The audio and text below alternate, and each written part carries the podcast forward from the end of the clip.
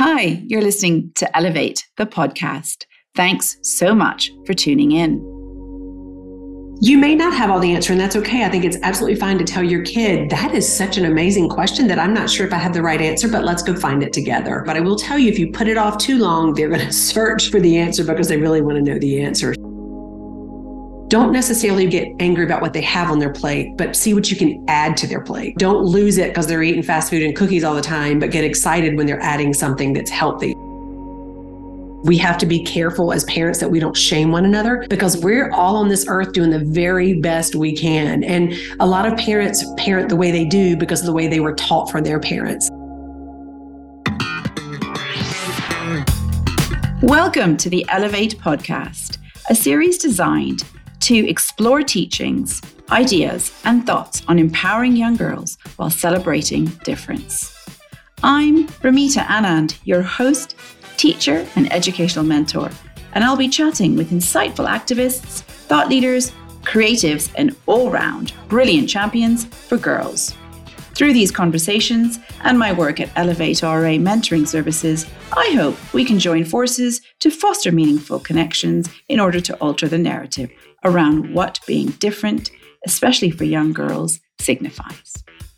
Hello and welcome back to another episode of the Elevate Podcast. I'm so grateful to have you all join me today as our guest. Dr. Trish Hutchinson, MD, is a pediatrician, nationally recognized health educator, and an author in the United States. Dr. Trish is the co-founder and the chief medical officer of Girlology, a leading wellness app that supports girls and caregivers with personalized, on-demand health resources that guide them through puberty and adolescence with confidence. Dr. Trish has authored books for youth on puberty and sexual development. Her most recent publication is a puberty book for everybody, published by the American Academy of Pediatrics, where she is also a national spokesperson. Dr. Trish also is the co-founder of the Period Education Project, a national nonprofit that trains medical students to deliver menstrual health education to under-resourced communities. With over 30 years of clinical practice and currently working in college health at the College of Charleston, which she is devoted to because it keeps her up to date on all the issues that our kids face daily, including her own two college-age daughters. Well, this could not be more apt for the Elevate mission or the Elevate hopes in terms of educating and helping and supporting parents and educators with all the tricks and worries that come with raising tweens. So without further ado, I'd love to introduce Dr. Trish to all of you. Welcome to the podcast. I'm so glad to be here. Thanks for including me. I always like talking with you. We always have so much fun.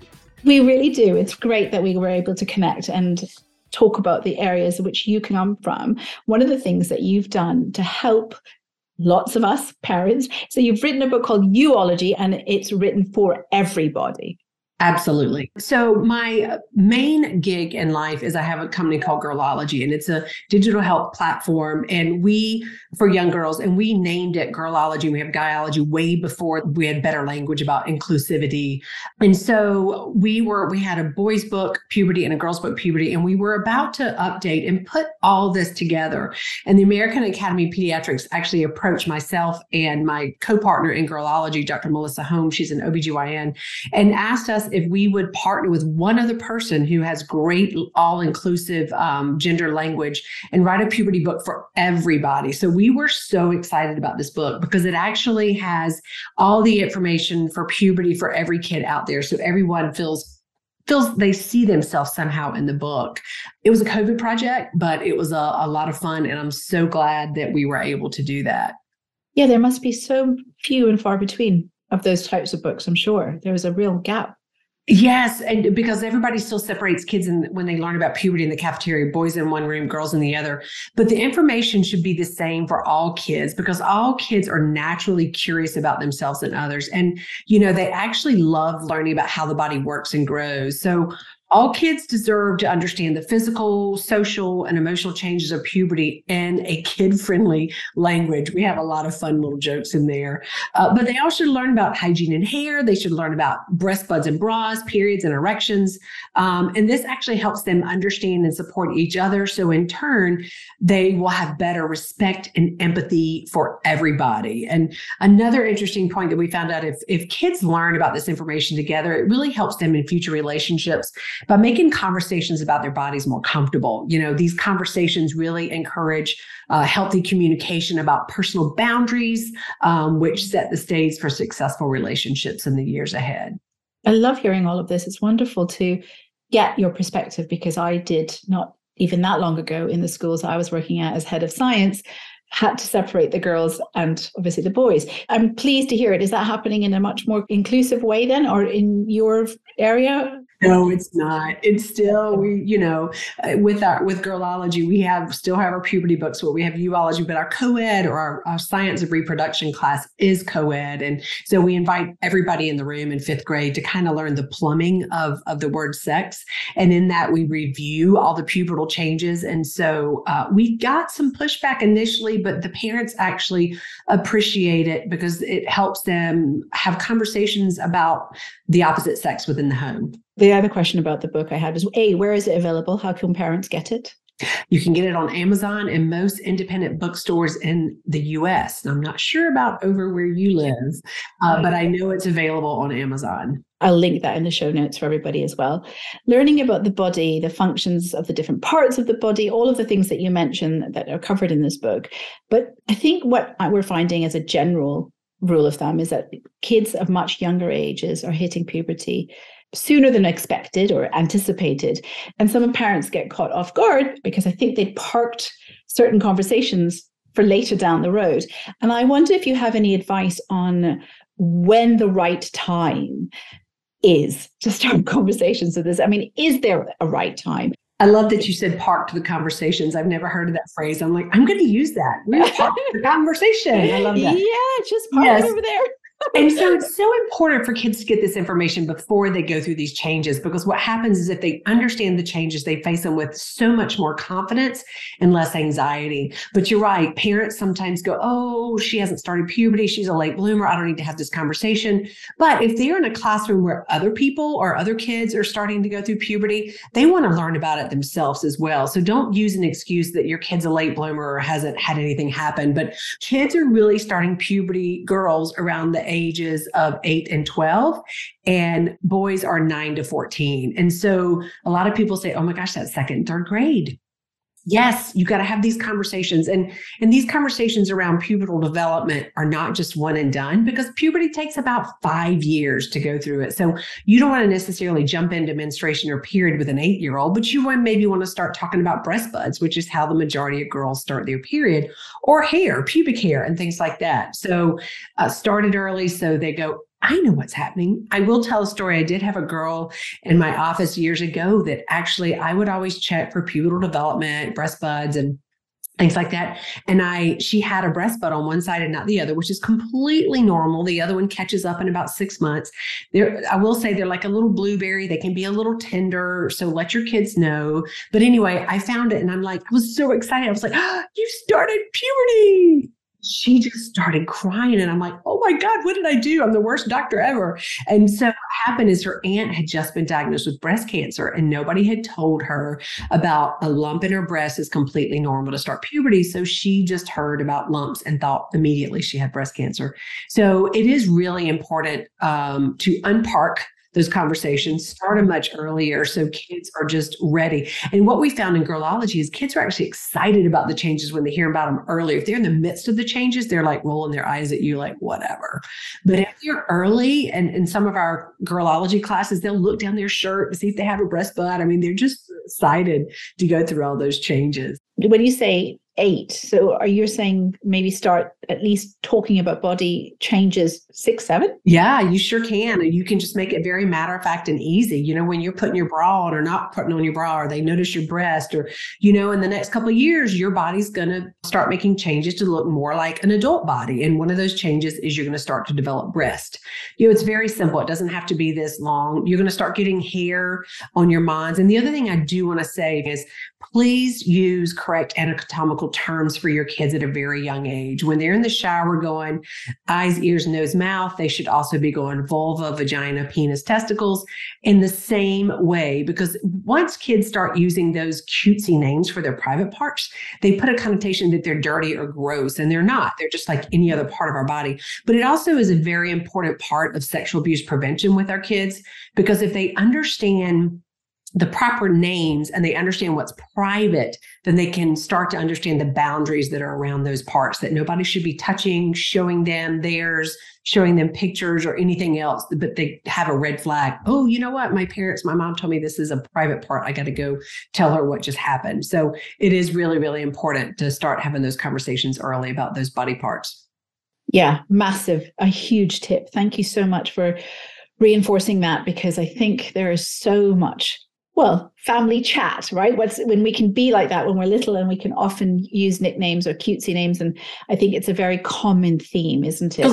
A lot of us grew up with the cutesy names, right? So a lot of parents don't even know some of the proper names. You know, the outside girl parts is the vulva, not your vagina. You know, there's so many words. And I always tell parents to practice with your partner, practice looking in the mirror, saying it so you feel more comfortable saying it. And if you have the opportunity to start early to talk about this, perfect. But if your kid's 12 and you've never used the proper name before, it's okay. It's never too late to start any conversation about their bodies. And you can simply say, hey, you know what? I really should have used those terms. Let's go back and let's learn the proper terms. And let me talk to you about what's private, what's not. Let's talk about boundaries. So don't ever listen to something and go, oh, it's too late. It's never too late. And I'm going to talk a little bit about that as well, about terms of how we go back to readdress things we might have got what we think is wrong. So is there a danger then that if we don't have these conversations, I suppose I'm just wondering from a kid's perspective who might have natural curiosity, because in our generation, if we had a question, you might go to a neighbor or a cousin that was older and they might give you some silly answer, but you don't know if to believe it or not. But these days, kids have this magical world called the World Wide Web at their fingertips. So I suppose my question is there a real danger that Google gets in the way?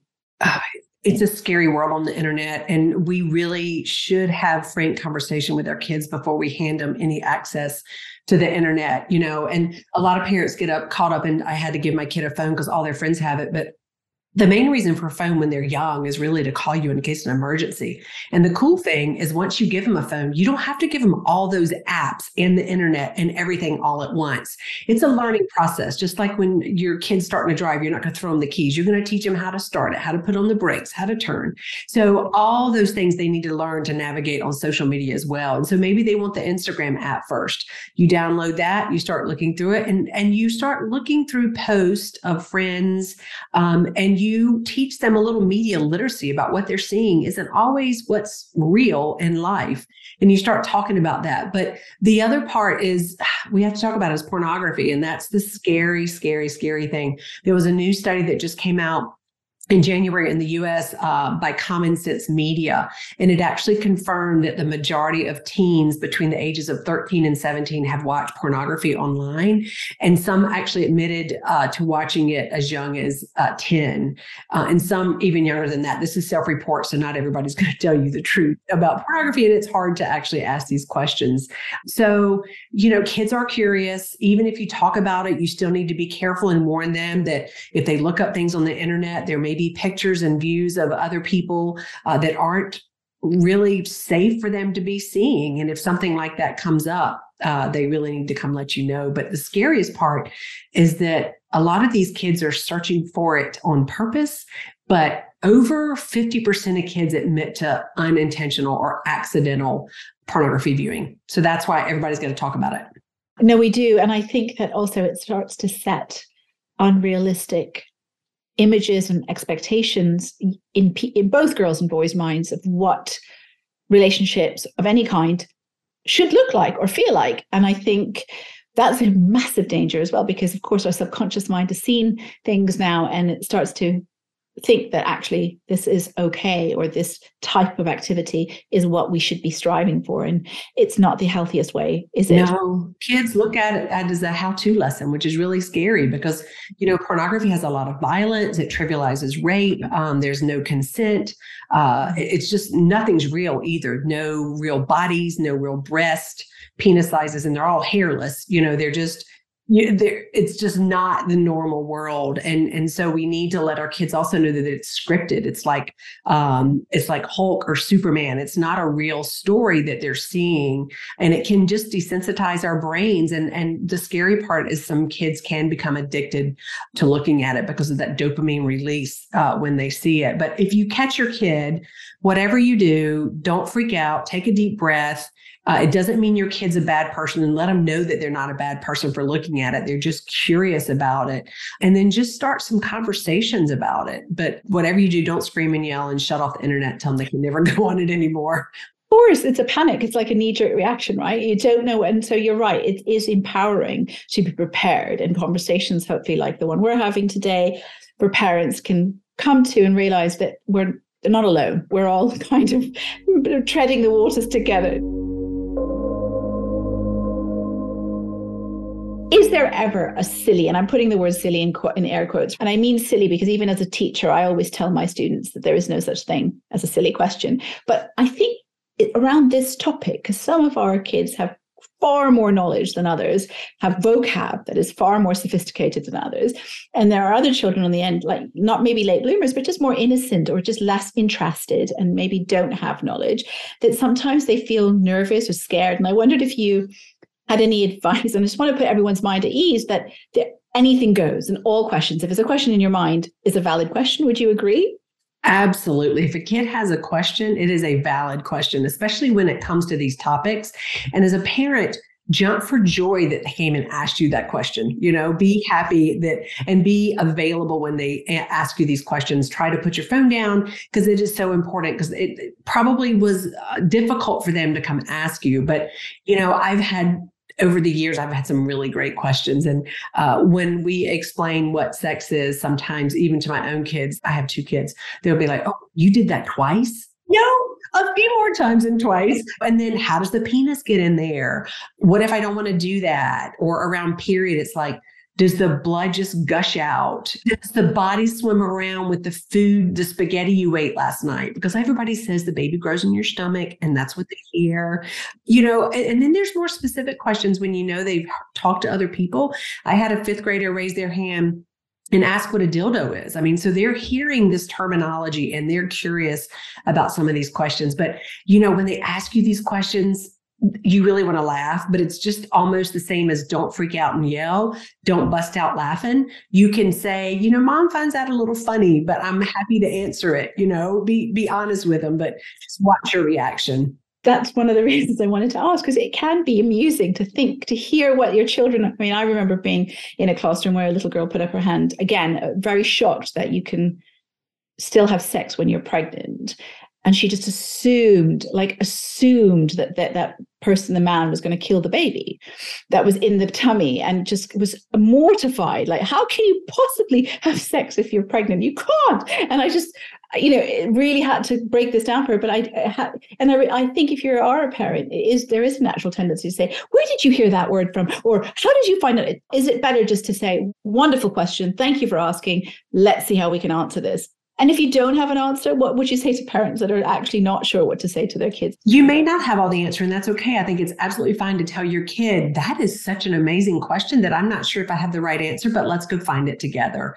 And that's also a good time to show them safe places on the internet to search for medical questions, or next time we go see your doctor. But I will tell you, if you put it off too long, they're going to search for the answer because they really want to know the answer. So I think it's a great to go on a little hunt and try to find the answer to some of these questions. And don't feel bad if you don't have the answer, please.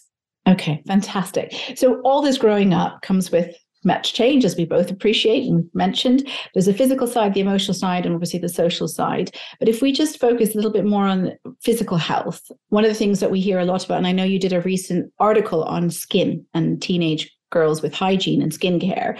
I think a lot of parents struggle with giving the right advice to their girls, but not just girls. I'm sure it's for all teens and tweens. Do you have some tips on best way? I mean, first of all, don't point it out. If, maybe. I was in the back of the station wagon when my sister pointed out to all who all was in the car that I smelled bad. And it was like, oh, yeah. So never point it out. If you notice your kid is starting to have foot odor, acne, underarm, anything, it's something that should be a private conversation with empathy. And so when it comes to body odor, so many kids immediately think they just need to go out and buy deodorant. And that's not true. Hygiene requires soap and water. Now, I have to say soap because a lot of kids just think they can get in the shower and sing and it just washes off. But as you know, when you get oil on your hand, when you cook, you got to have soap to remove it. And when kids start going through puberty, they secrete an oily substance called sebum in their hair follicles. And if you don't use soap, it doesn't remove. And so if this oil is on the skin, you also have natural bacteria on your skin. So when the oil and the bacteria have a party, they make body odor. So that's what happens. So we got to use soap to kill the bacteria and also get those oils off our skin. Then if you want to use a deodorant, then I think it's absolutely fine, where we have the choice of natural deodorants, and some work great. But I tell you, when kids are going through puberty, they sweat a lot. And sometimes the naturals don't work great. They can help with the smell, but the thing that natural deodorants don't always do is they don't stop all the sweating, as I mentioned. And that's when you need an antiperspirant. And the antiperspirants are some semblance of aluminum chloride. And there was a huge debate over aluminum chloride with breast cancer and Alzheimer's and all these diseases, but there's been no medical research or evidence-based research to back that up. So it doesn't keep your toxins in. You release toxins way more in your urine and sweat through other parts of your body. So if your kid is really embarrassed about the pit stains and the amount of wetness, please consider aluminum chloride for them. And then obviously part of growing up is playing sport and doing all these great things that we want our children to do, but it comes with hygiene. Yeah.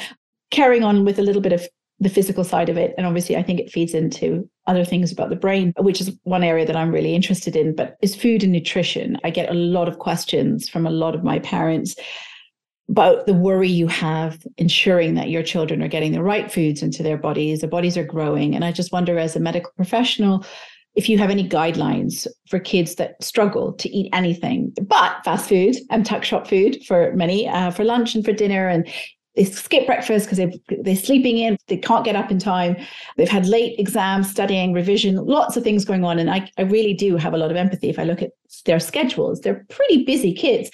Somehow food is the thing that they let go of the quickest, I feel. It could be wrong here. So tell me, A, should we be overly concerned as parents if our children are skipping meals or fueling themselves with takeaways and snacks that aren't always high in nutritional value? You know, I think I really messed up in this with my kids because I know the research, and it's so important of proper nutrition for their physical and emotional self. I mean, there's a lot of research about food that treats anxiety and depression, right? Dr. Drew Ramsey is a neuropsychiatrist over here in the US, and I love and follow him and all his information. But I think I overdid it by getting very angry when my kids were eating fast foods. And I learned from another person in the nutrition world that said, don't necessarily get angry about what they have on their plate, but see what you can add to their plate. So don't lose it because they're eating fast food and cookies all the time, but get excited when they're adding something that's healthy. And I totally screwed up on that one. I'd be like, why are you eating fast food again? Well, number one, it tastes good. They learned that it tastes good. It tastes better than raw broccoli. I think it's really hard for us as parents because it's all out there. It's in vending machines. It's everywhere. So what I recommend is, as I said, try not to freak out over what they're eating and try to just say, hey, would you like to add an orange to that hamburger? Or how about some, you know, just carrot sticks or something, but not be overly emotional about it. And the other is watch what you have in your home, right? You can act like it's a treat if they go out of the house, like maybe they have a soda when you go out to eat or something like that, but just don't have the food in your house, because if it's there and they're going to the pantry, they're going to pick the cookies over the blueberries, right? And I think that's really important. And the other thing that we as parents need to do is when you buy something at the grocery store, make it ready and available. So I've let so many cantaloupes rot on my counter without cutting them up and getting them ready. So if you take the time to wash your berries or cut up cantaloupe or raw broccoli or something, so as soon as they open the refrigerator and they see it, it's easy and accessible and they pick it up and they don't have to think twice about it. We have to do a little extra work when we come home from the grocery store to be able to do that. But the big thing too is parents, we have to model behaviors. Are we eating fast food all the time? Are we not trying to make sure that we eat a wide variety of foods? And so I think that's really important too. But the most of the parents that are wigged out about it are the ones that do eat very well. It's tough. It really is. I hear you on that balance thing. It's important to let them be as well. I think if we're on them about everything, we become these terrible nags that are moaning about too many things. And I completely get a lot to start nagging about with teens, right? Yeah. And your grocery bills they go through the roof because they do eat a lot, but because they're growing. So it's a tough one to get right. But I do think that food thing also then, and the timings of when they eat it, how they eat it, because a late night snacking, and if I had £1 or $1 for every time my mother said to me, I've just cleaned up after dinner, my kitchen is sparkling, it's beautiful, I'm just about to sit down with my cup of tea or glass of wine, and they just come swimming ready for the next meal. Yeah, so I get that, and that ties in beautifully with my next question, which is around sleep. We as parents that are probably approaching some part of middle ages start to want to wind down and sleep and rest and have quiet time. But teens are sort of rewiring themselves. Their brains are up again. And I think there is some medical research to support this. I've spoken about it on some of my blogs, but I thought it'd be really nice to have your expertise on this, explain what's happening to adolescent brains and why sleep becomes so difficult for them. Yeah, sleep is it's as important as nutrition for our mental and physical well-being, right? And with the pandemic finally going, I think sleep became a huge issue because kids weren't getting up and going to school. So their sleep-wake cycle completely got messed up. But I think we're all back into the groove again, but we're all trying to teach our kids sleep hygiene. And there's this hormone called melatonin, and it is what the brain starts to secrete when it gets dark outside, and it helps to signal that it is about time to go to bed, right? And so what happens in the teen years is the melatonin is secreted later, which isn't fair, but that's what happens. And so that's why kids aren't really sleepy until later at night. We're ready to go to bed at 9 or 10, and they're up to 11 or 12. And it also is peer social time. They're on their phones. This is when their kids are usually finish up their homework. But it is an issue because if kids could get 8 hours of sleep, it makes such a difference for their bodies. Now, some people ask about this melatonin, if you can actually buy it over the counter to replace or make that melatonin start earlier. You know, melatonin that you buy over the counter is synthetic, but it's pretty much chemically similar to what we secrete into our bodies. And there's not a lot of research on it. So when I have parents ask me about melatonin, I'm like, if you're going on a trip or, anything that's going on that they might need some extra sleep, just don't use it on the long-term situation. And it's really important to start with 1 milligram. They sell like 5 and 10 and 20 milligrams over the counter. Start with 1 on the first night. If it doesn't work, 30 minutes later, you can give maybe 3 to 5 milligrams more. But there's a lot of research in kids that show that over 5 milligrams does nothing to do to help with their sleep. And it increases the amount of side effects like headaches, abdominal pain, feeling drowsy the next day as well. But just know that there's not a lot of research to show that it's safe or unsafe over the long term. So we just have to be careful with that. Yeah, that's really helpful because it is overwhelming when you get to the Duane Reads in America. They're not over the counter here yet, but in America, they definitely are. And a lot of friends, family members ask me when I go to Vancouver to pick them up. And it gets overwhelming because you're not quite sure what you should be giving your children. So that is really helpful for our listeners, I think, for lots of us. And obviously with jet lag and traveling when people go away, I get that. But so then there was definitely a big study done, I think it was in the States, around changing school start times for teenagers. Do you want to talk about that? And do we know where we are with that? Some states and counties that have actually done it, and in mine they have. So the school for high schools actually starts at 8:30 instead of even 30 minutes makes a huge difference to kids. And so if you can talk to your school boards or anybody else that could take this age group and just shift it 30 minutes to an hour, it truly makes a big difference in the life of our teenagers. Just waking up at 7:45 instead of 7 because they're going to go to bed at 11 or 12, that can give them that extra 30 minutes. And over the long run, over a week, that really adds up. So it is helpful. A couple other things you can do when your kids are younger is start by not letting them have their phone in their room. I get it. It's a social time once they go to bed, but there is a little research about the blue lights emitted from our screens that may cause, but there's no conclusive that says it definitely keeps them up. But I'm sorry, staring at a light instead of in the dark has got to, blue light or not light, any light whatsoever is going to tell their brain to stay awake. So if you can, it's really important to teach your kids to completely put down their devices 30 minutes before they go to bed. It should be an hour, but I know they'll fight with you a little bit, but really push for that 30 minutes before they go to bed. Have them sit in their dark room, that kind of thing. Have you noticed, do your kids like naps? Yeah. That's a tough one because they come home from school and they want to go up and crawl up to bed for an hour or two, and do not let them do that. It completely messes up their circadian rhythm. I think short naps or power naps, like 15 at tops, 30 minutes, but be really careful. The sooner they get home from school instead of the later towards the bedtime is beneficial. But yeah, don't let them sleep for hours in the afternoon. I let them chill in their beds, but I don't let them sleep. But they just like horizontal when they get back. So it's fine. It's quite, we all need a bit of downtime, I suppose, after a busy day. Some things you buy into as a parent because you hear about it and you're purchasing the next thing. So I do know parents that are asking about those screen filters or the things that you can get put on your phones and laptops and iPads. I talked to an ophthalmologist about this and a couple other people, and, it's just the blue wavelengths, which are really helpful during the day, right? They boost attention, reaction time, and mood, but they are disruptive at night, just like I think all lights are a disruption of night. But there's not a lot of inconclusive evidence to say blue light. I just think all light, just try to keep away. Now, I have some people that love those glasses and swear by them during the day and night. They wear them. If they work for you, perfect. But I wouldn't go out and just spend a ton of money on them. But if you want to try it, they're pretty inexpensive to try. So I think it's a reasonable thing. But I wish I could tell you definitely the research shows definitely it works. But there's just not enough evidence out there. But if it works for your kid, do it. I think it's like anything. And sometimes it can be just psychosomatic, right? I've got these lovely lenses on.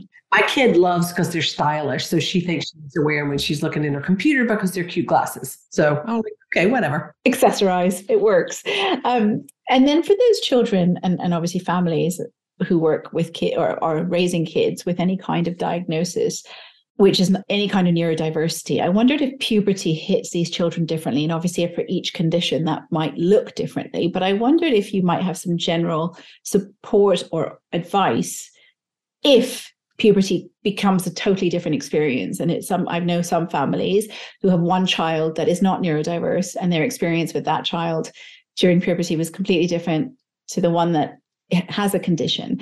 And I'm not sure, it could just be that they're two different kids, which is probably true too.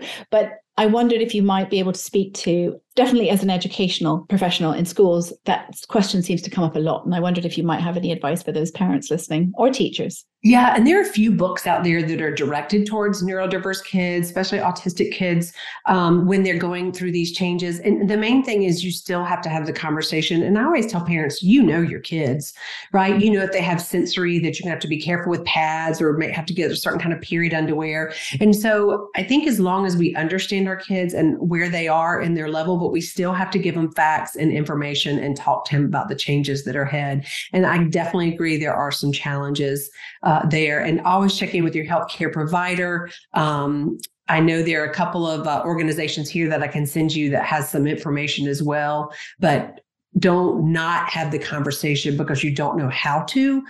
Just have confidence in yourself and that your kid and the best way to deliver the information. And what about those irrational times or those kind of moments in a teen's life that you can't quite make sense of them? They don't want to talk to you. That whole idea around hormones raging, is it true or not true? I suppose is it more likely that if your child has a neurodiverse condition, struggles to be emotionally regulated at the best of times, that during puberty that they're going to need a heightened sense of support or empathy, patience, I don't know. Are those kind of warning signs for parents that might have younger kids that are, let's say, diagnosed with ADHD and their kids they struggle with just being regulated even on a day when their hormones aren't raging? What do you do when you've got a sudden surge of stuff that hits a young child's body and they don't know how to express themselves either? So I want us to be careful when we say hormones rage, because hormones don't rage. Oh, sorry. Thank you. Our mood swings. No, it's everybody says it, right? So the hormones are what causes these mood swings in puberty. But actually what happens is the brain is a major construction zone at puberty. There's so much going on. There are the new hormones that are circulating. There's new circuitry that's being developed. But what happens is the kids have these moods because what they're experiencing, right? It's not because of the hormones. But what can happen with the brain changes and these new hormones, or these moods, are intensified. So that's why people sometimes think about these hormones rage, but the hormones aren't raging. It's just their moods are major intensified. So they can be really silly, really angry, really irritable, all these kind of things. And I have an ADHD kid, so I totally understand the impulsive part of it. And sometimes they do lash out and say things and just need to take a step back. So if you're a parent of a kid that is noticing some of these mood swings in puberty, I always tell parents to be the parent, which means sit back, take a deep breath, try to teach them to take a deep breath. But if you're the parent that's, why are you acting that way? Why are you crying? Why are you so mad? You know, all these kind of things, the kid's going to be like, whoa, you know, let them know, like, maybe she's upset because she can't find her perfect shirt to wear to school one day. We've all had that, right? Or a shoe. You know, help them kind of name that emotion that they're feeling. But what's really important for all kids is emotional intelligence, and just help them learn coping skills on how, and you talk about it in your book beautifully. It's just such an important thing that, you know, we can talk about the physical aspects of puberty all day long, but the emotional aspects, we as parents have a really big job to teach our kids emotional intelligence. That's really well said. And I'm really pleased that you've corrected me on that terminology. So do you think it's social conditioning that I've picked up this phrase from? Yes. Everybody says it. Everybody says it. But I love the fact that it is something scientifically, as you explain it, is completely not right, because it gets used again when women, many women hit menopause. Yes. In your lifetime, you hear it quite a lot. I mean, my husband, I would be in a terrible mood and he would look at me and go, you got to be about to start your period. And then I would kind of get in a rage because I'd be really mad for him saying that. It's the moods and it's what we're facing and it's how we handle it. But we can't blame everything on our hormones. Our brains are amazing parts of our body, and what we feel is what we feel. And sometimes it's intensified and stronger than others. And working through those emotions is what the main solution is, really, I think, is what I'm hearing from you. And I couldn't agree more. Like you say, EQ is one of our big superpowers at the Elevate programs. So conflicting messages, information overload, differences in generations, having mum's advice, and then a grandma's thing did it differently. I just think sometimes, as a parent that wants to do right, and I keep saying right in quotes because I don't know if there is such a thing that as being right, but I just feel like maybe we should just give ourselves a break, and we should just start to think that as parents, we might get things, quote unquote, wrong.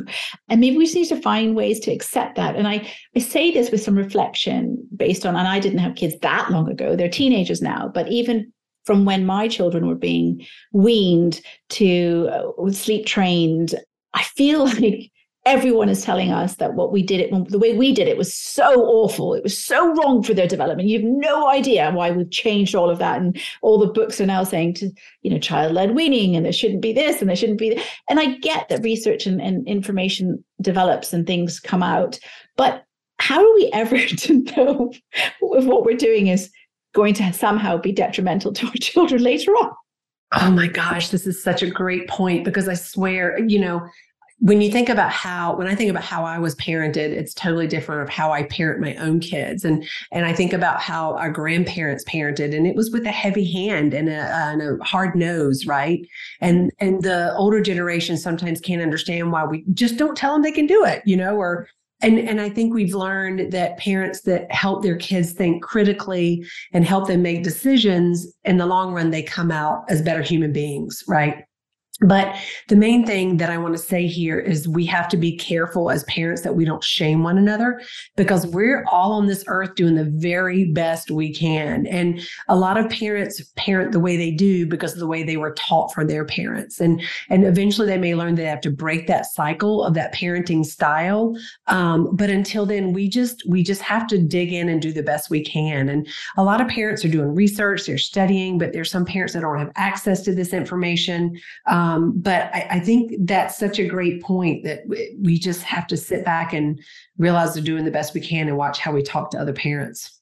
Like, I know my mom would say to me, let him eat this, or let him do that. And I'd be like cringing.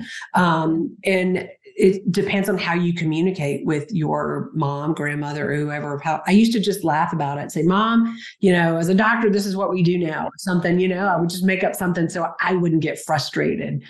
Find something that helps you relate and you're able to say that to your parents, because you're going to get pushback sometimes.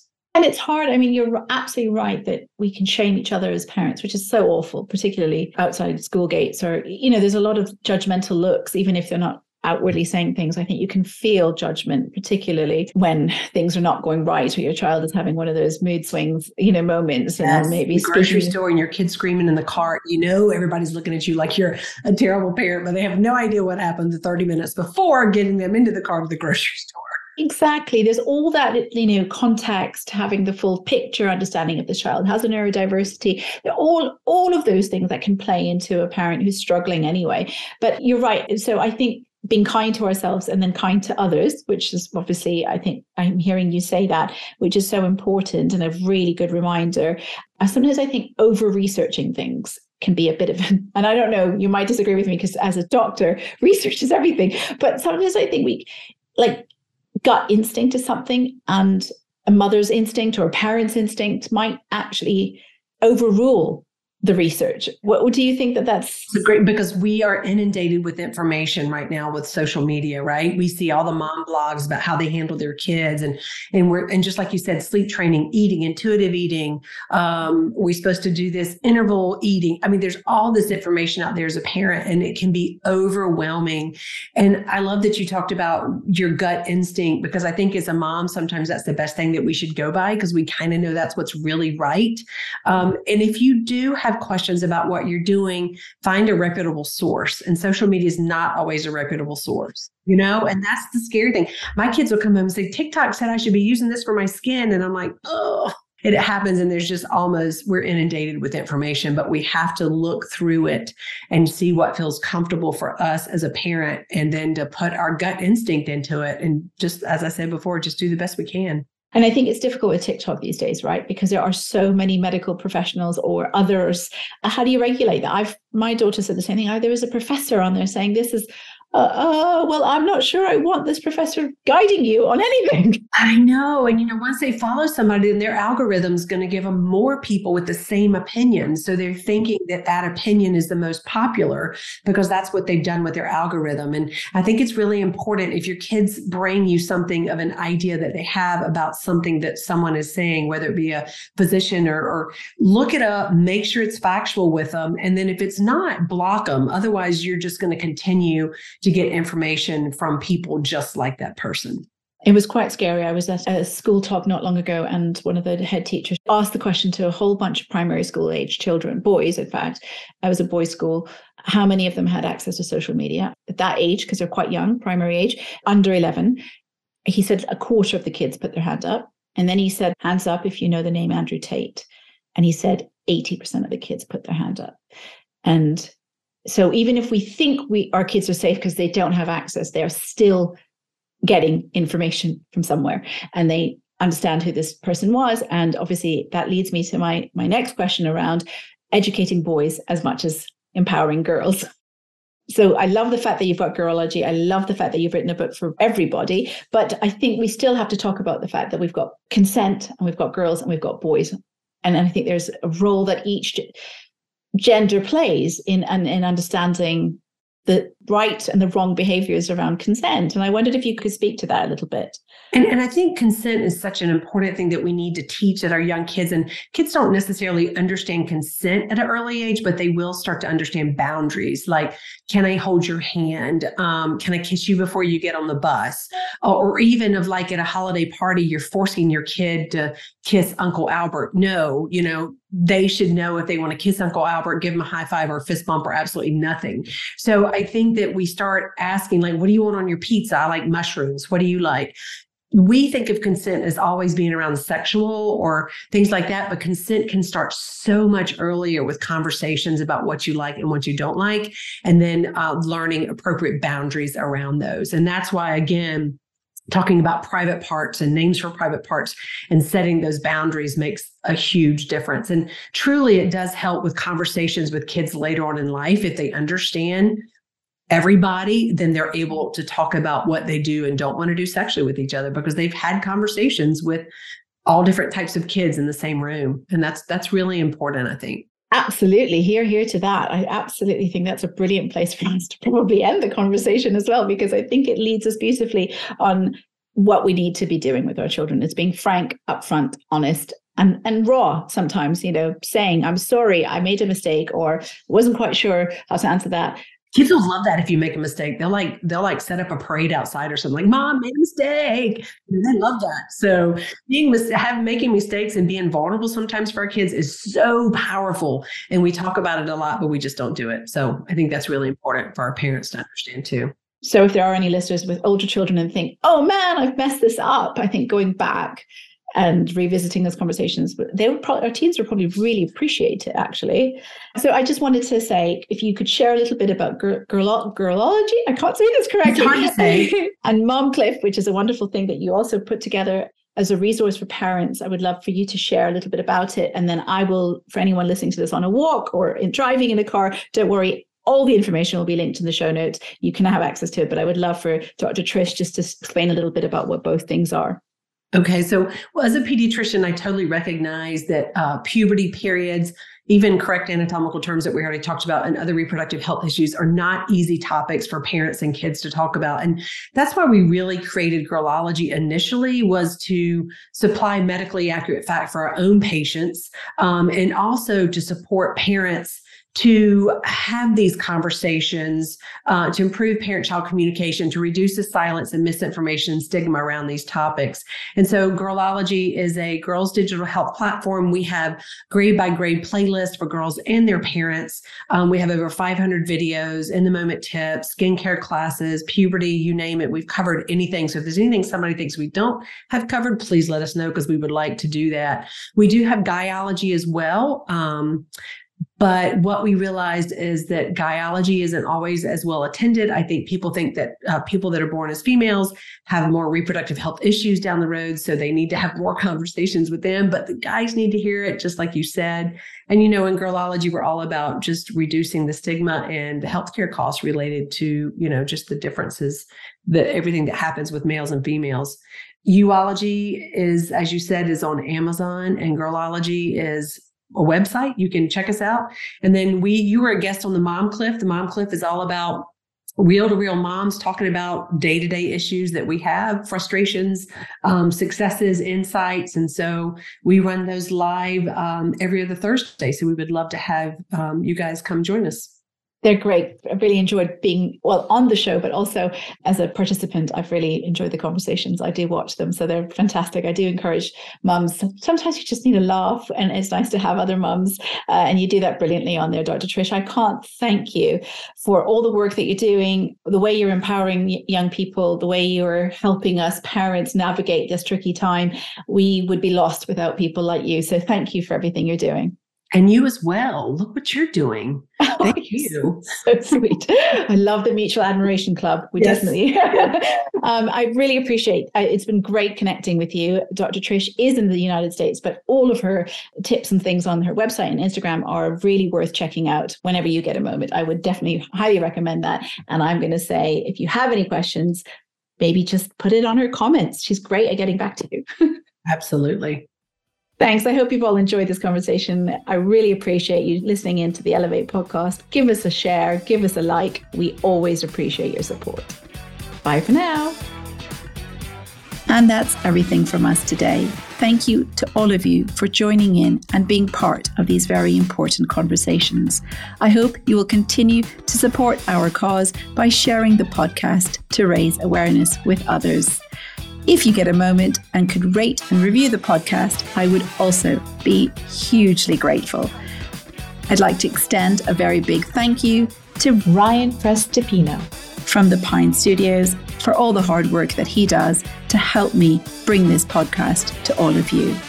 Until next time, stay well and speak soon. Bye for now.